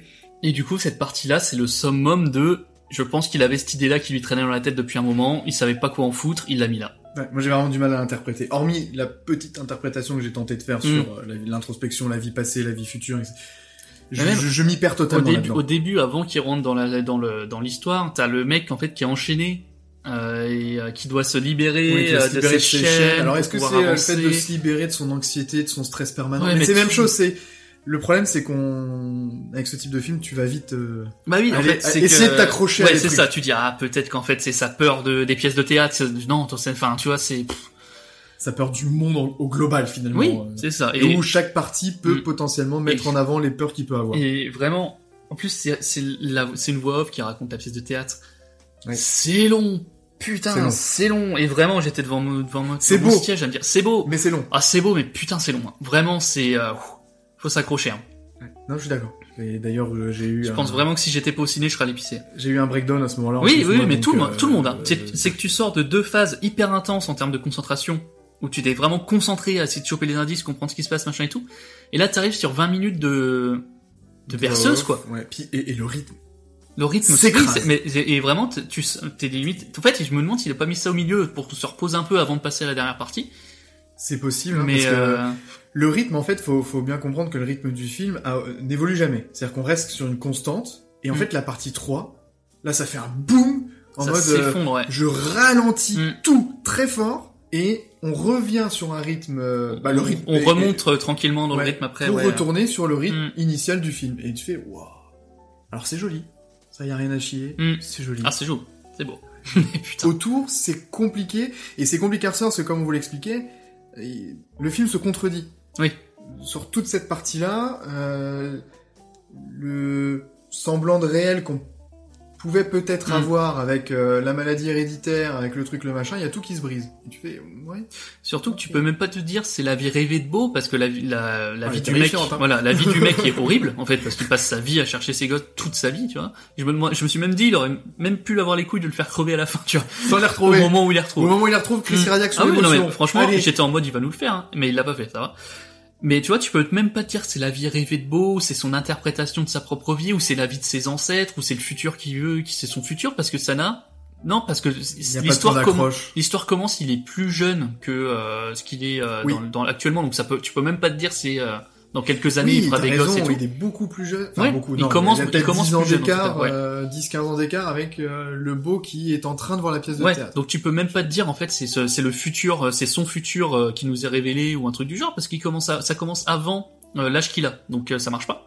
Puis dans l'histoire, tu sais, il part d'un village pour revenir dans un village qui se trouve être le village dans lequel il est actuellement en train de voir la pièce de théâtre aussi. Tu sais, quand t'as les- la séquence avec tous les arbres et le Oh. panneau et le panneau de début, tu sais, t'as un panneau qui euh, souhaite la bienvenue ou je sais pas trop quoi. Oui. euh, Et quand le vieux re-rentre dans le village qui est censé être le village dans lequel il retourne pour retrouver ses enfants, d'ailleurs il retrouve ses enfants dans le village qu'il a quitté pour aller trouver ses enfants, ça va aller. vous inquiétez pas, on passe à la partie suivante, c'est encore pire. Mais du coup, il revient dans ce propre village-là. Dans le village dans lequel il était assis pour regarder la pièce de théâtre qui lui... Ouais, Mais une vie en fait, cette, cette partie-là, je, me suis- je me suis dit, vas-y, tant pis, tant pis. Vraiment, j'ai compris que ça n'avait pas de sens avec le reste. J'ai dit, écoute, je vais me concentrer sur le film et on verra après pour ça, parce que vraiment, j'en pouvais plus. Et là, explosion. Jeeves Oui, tout le et monde, Dieu merci, tout le monde. Dieu merci, Reeves arrive et bute tout le monde et on enchaîne, quoi. Parce, Parce que que, du coup, Beau fuit. Oui, alors attends, parce qu'aussi, il y a une femme enceinte qui est avec Beau et il lui donne la petite statuette qu'il avait achetée avait acheté à la pour base sa pour sa mère. Oui, on n'avait pas dit qu'il avait statuette, statuette. qui euh. était aussi la statue qui est devant la, bar- la baraque baraque de de la mère, donc ça n'a aucun sens parce qu'il l'a acheté à un mec dans la rue.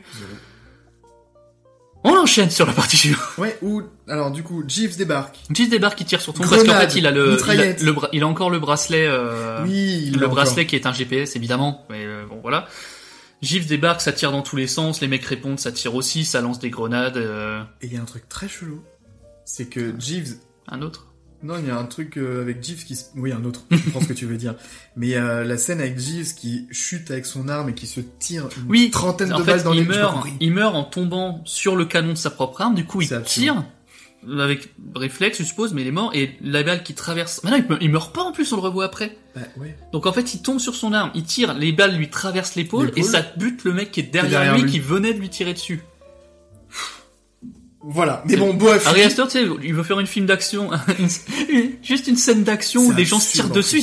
Et s'il tombait sur son arme et qu'il tirait à travers son épaule, c'est tout le monde dans le. Oui, Vas-y. bah vas-y, fais ça. Et puis, de toute façon, de Fais ça, il y a du sang, c'est joli. Ouais, euh, allez, il y a, de des, toute il y a des euh, membres qui se découpent. toute façon, sur le balles. tu le feras quand même. Bon, alors vas-y.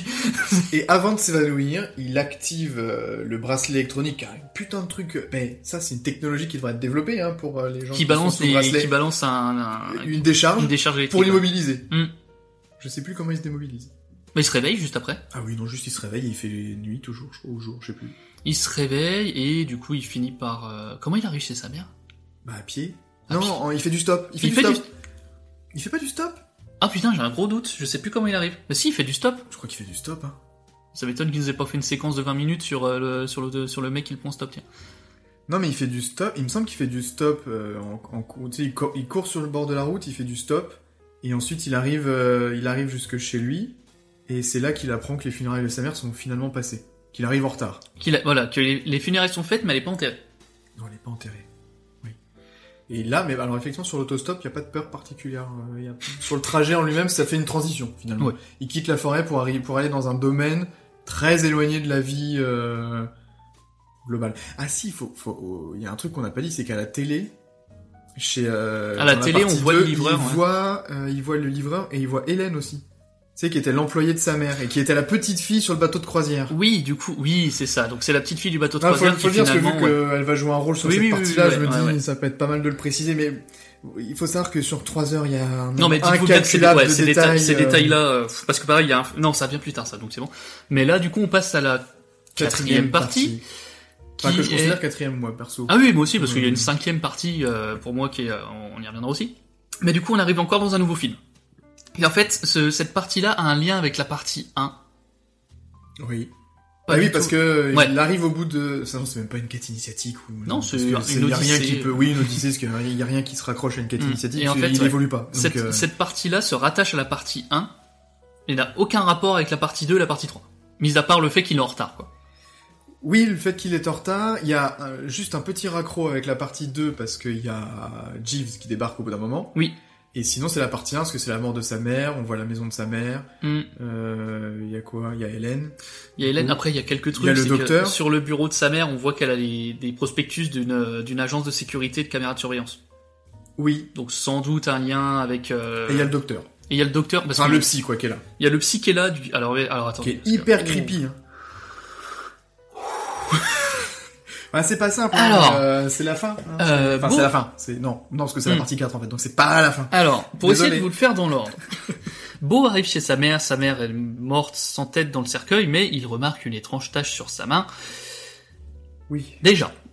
Suite à quoi? Donc il fait un peu le tour dans ses papiers et tout, on voit un cadre de sa mère, on comprend que sa mère est une grande euh, entrepreneuse, Oui, c'est ça, une femme d'affaires. Une femme d'affaires très puissante. euh, une PDG Ouais. euh, puissante. Alors pour le coup, oui. et très riche. Parce, que, Parce qu'elle était euh, redoutée manifestement. Elle est euh, extrêmement redoutée par le diable est mort. Enfin, c'est quand il arrive, il y a une, un, un personnage qui arrive dans sa chambre et qui dit euh, voilà la tanière du monstre ou un truc du genre. Oui. euh, donc euh, elle était vraiment crainte. C'était un de ses employés en plus. Enfin, une de Une ses de ses employés, employés. du coup.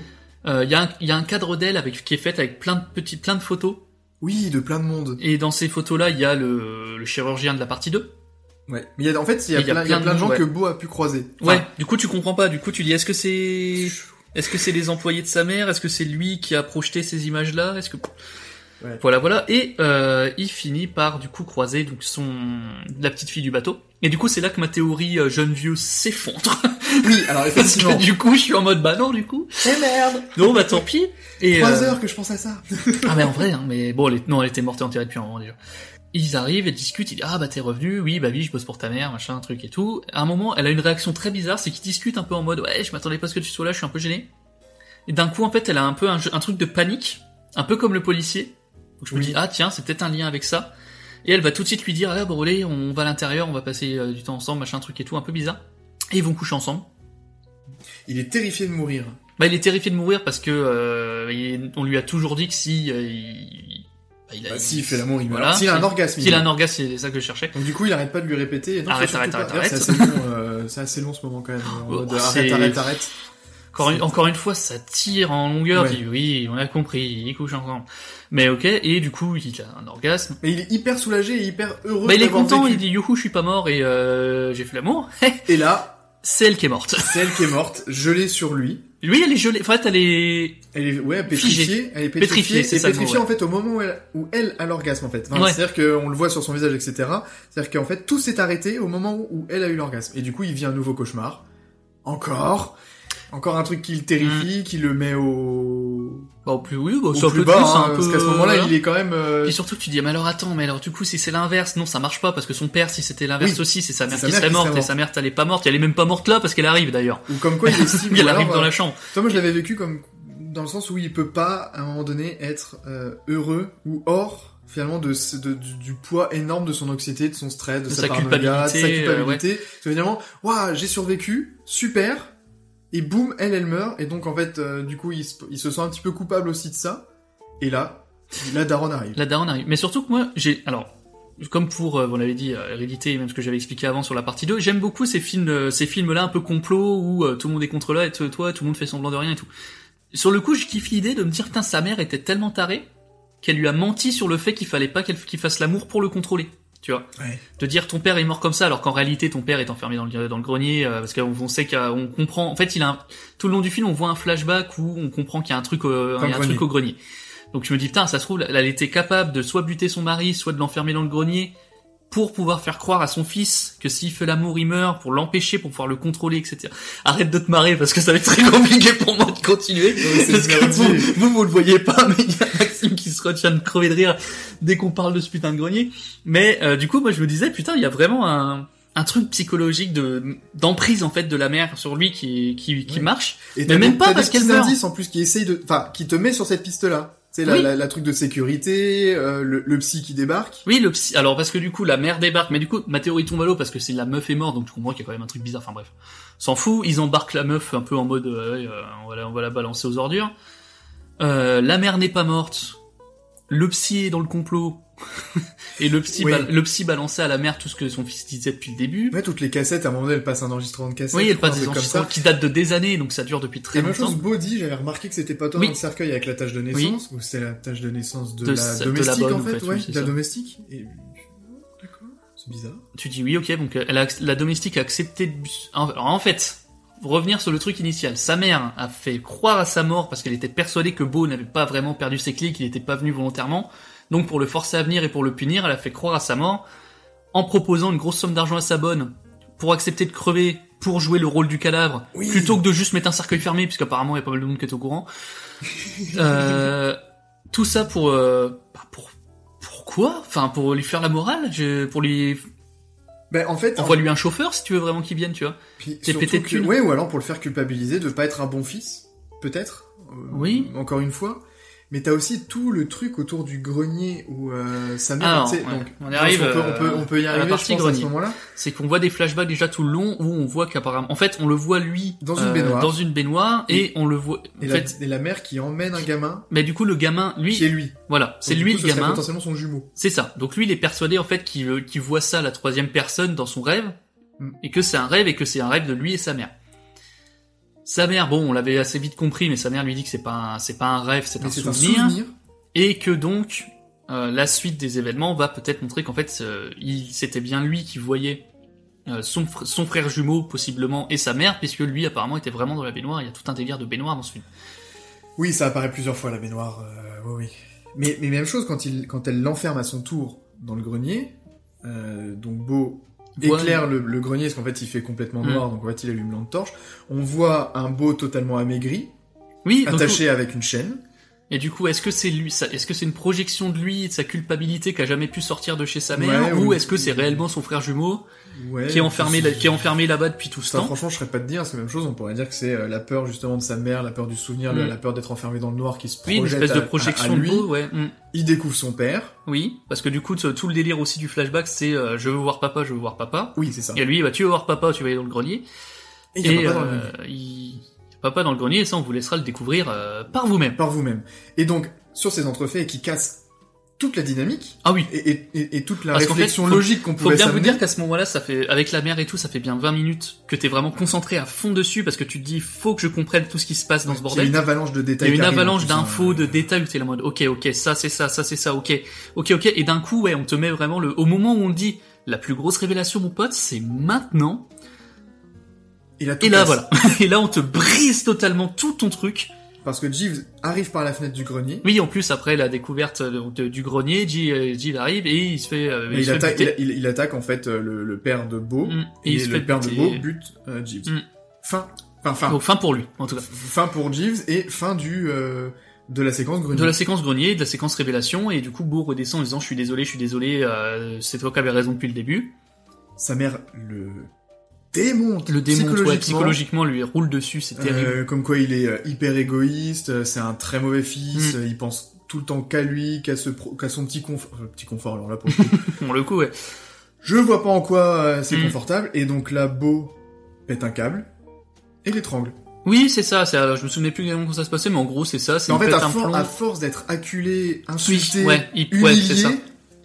il- il- il explose de colère et étrangle sa mère. C'est là où je me dis c'est peut-être la première fois qu'on voit le vrai Beau.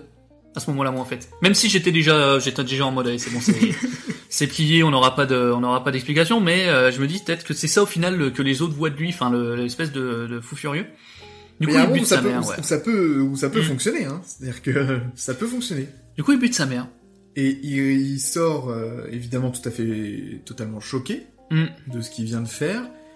Et Il prend le bateau C'est un- déjà, maintenant, ouais Ouais, il trouve un bateau coup, à moteur. donc ça c'est la fin, de, euh, c'est la fin de la partie 4 du coup, donc toute la partie euh, la daronne qui a fait semblant de mourir, le truc qui finalement meurt, le père et le machin, le truc. Partie où t'es censé, où tout le monde s'attendait à avoir des explications, mais où il y en aura, il y en a eu très peu, ou des explications en fait qui n'ont aucun sens. qui n'ont pas trop de sens, mais qui appuient encore une fois euh, une thématique du film. Et c'est vrai que bon, on- ça on peut y aller là pour cette partie-là. Ah oui, oui, oui, il y a fond. juste le truc là qu'on spoil pas, mais après. Parce qu'en fait, effectivement, Beau prend un bateau à moteur qui se trouve sur la plage, il rentre dans une grotte, oui, euh, complètement noire, longue. En plus, le trajet est long. Hein. Le trajet est long. et, là tu te il dis, allez, il reste une petite chance qu'on ait des explications. Oui, mais non. En fait, il arrive au milieu d'une arène, D'une arène où lui il est sur l'eau, donc sur le bateau, et une arène tout autour, ouais. le, le- blindé de monde, Mm. cette arène, avec un écran géant. euh, central un peu comme dans les, les, les arènes Ouais, américaines, euh, enfin les stades de euh, foot, les, grosses- non, les, oui, si, les stades de Super Bowl, les trucs comme ça. Enfin, et les, les enfin, matchs plus de stade basket, de basket, aussi, ouais, c'est ça, avec le gros truc au-dessus. qui, est, qui, est, qui est disproportionné en Mm. termes de, de, de taille et où des images sont projetées. Et donc euh, là, la reine, en fait, elle est séparée en, en deux camps qui sont face à face. Il y a d'un côté Mona avec son avocat, Bah, ou, son, ou le procureur, c'est, pas, tant qu'elle est séparée en deux, et c'est pour le coup, alors, pour le dire tout de suite, c'est une projection de la culpabilité de, de Beau. de Beau. C'est qu'en fait, t'as toute la reine, t'as, la mère, sa mère avec son avocat, son avocat qui va dire, eh, quand il avait 8 ans, voilà ce qu'il a fait. Oui. Et pour, Et t'as euh, les images qui l'acculer- oui, défilent, du les coup, images qui euh, défilent pour dont certaines qu'on a vues dans le film, Oui. pour le coup. Et t'as Ah, si, une seule personne qui essaye de défendre Beau. Ouais, un petit avocat. Un tout petit, un tout petit mec, un petit Enfin, avocat. non, il est tout petit, que le voit, on le voit voilà, que de très ouais. loin parce qu'on ne l'entend pas Ouais. du tout. C'est-à-dire que la. Bah, c'est la, la voix de la, ouais, voix- la voix de la mère lui n'entend pas dans sa tête non plus, tu vois, Ouais.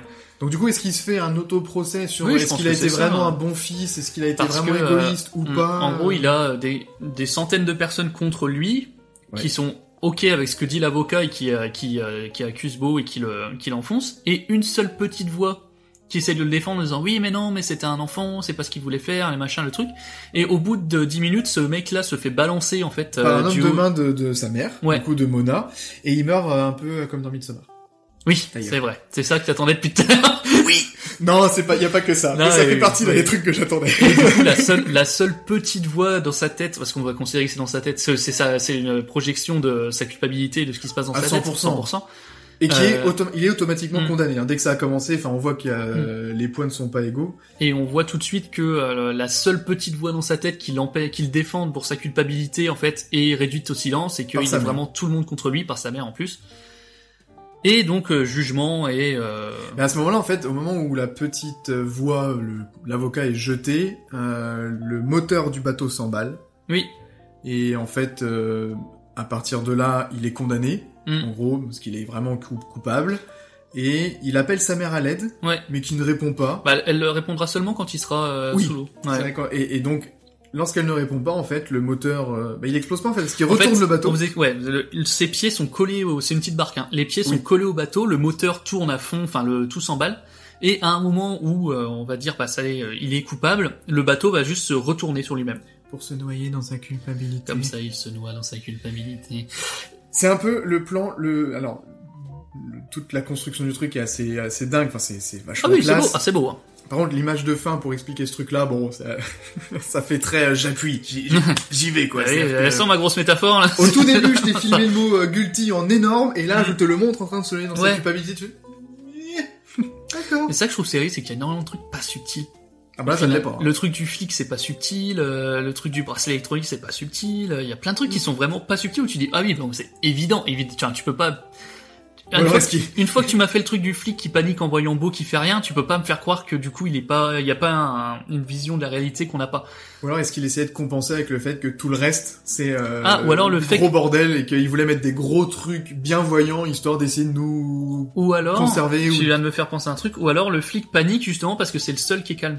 Alors ça c'est vrai aussi. Hein. Ou le flic. Oui, parce qu'il faut bien imaginer que quand il est dans la ville, tout le long, tout partout, Tout, tout le monde est fou c'est what the fuck. Hein. Tout le monde est Tout fou Il y a des gens qui s'étranglent, qui se poignardent, qui se jettent, Qui se crèvent les yeux. qui se... oui, qui se crèvent les yeux aussi, qui se jettent euh, de toit, Mm. euh, qui est diffusé sur les réseaux sociaux. Oui, oui, parce qu'il y a un Ça mec, y a un mec qui veut sauter du toit et t'as les mecs qui filment en disant, eh, on essaye de faire sauter, ouais.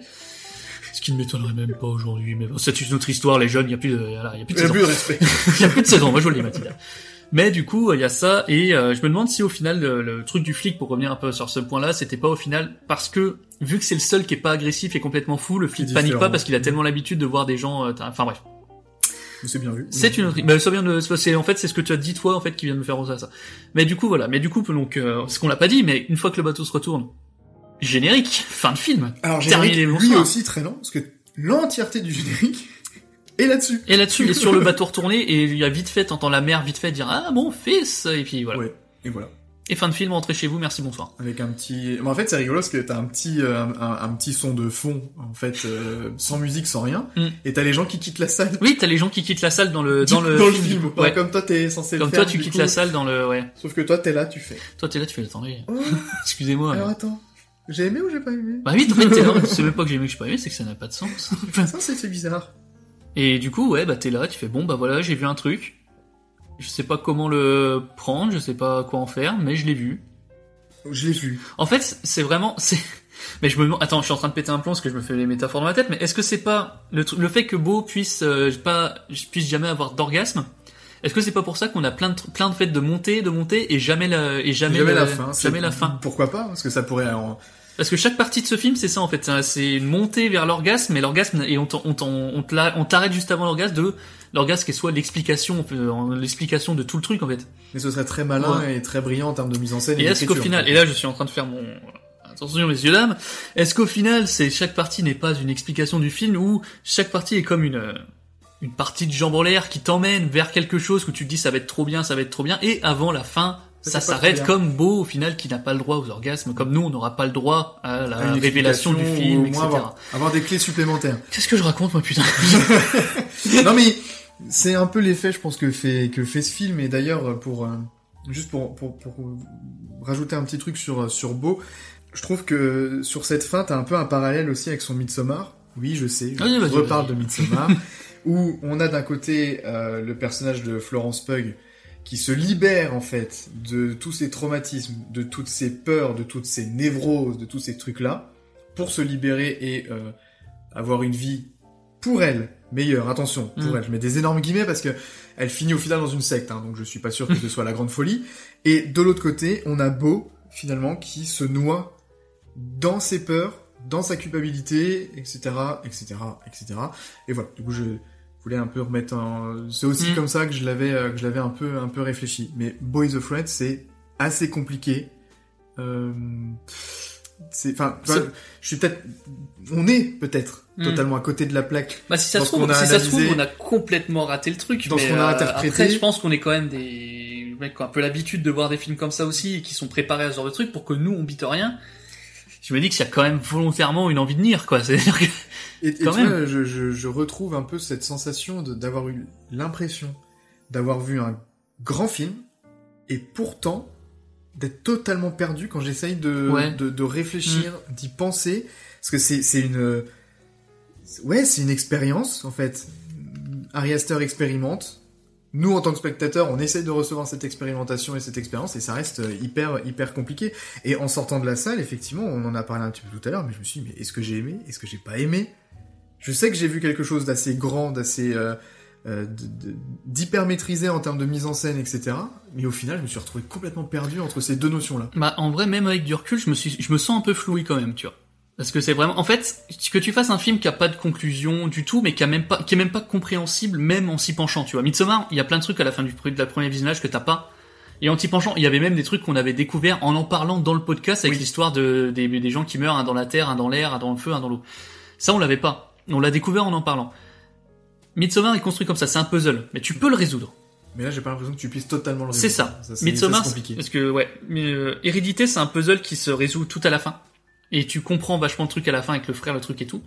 Midsommar est poussé beaucoup plus loin, ça va te demander beaucoup de visionnage pour euh, et de- d'études etc pour vraiment faire le puzzle en entier et encore. Lui, en fait, il y a, c'est un puzzle mais dont les pièces s'emboîtent pas.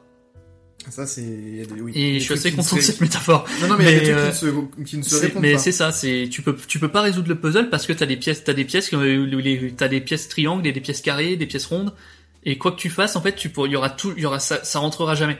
Quoi que tu fasses, tu pourras jamais euh, avoir une explication de tout ce qui se passe dans le film et te dire ah j'ai compris. Comme Midsommar tu dis ah ok c'est des sacrifices, c'est comme ça, ils les ont attirés comme ça, ils sont où tu peux tout remettre euh, en place, tout mettre, tout faire un beau puzzle. Ça, tu peux toujours essayer. Il y a même pas volonté de vouloir faire un puzzle qui marche, en fait. C'est ça qui m'énerve. En fait, c'est plus ça qui me fait chier dans l'histoire. C'est qu'il n'y a pas de volonté de dire, vous pouvez comprendre mon film, enfin, vous pouvez résoudre des trucs. Il y a vraiment des trucs qui sont foutus dedans, en disant, je ne sais que ça n'a aucun sens, je sais que ça n'a aucun sens. C'est pas grave, j'ai envie de le mettre.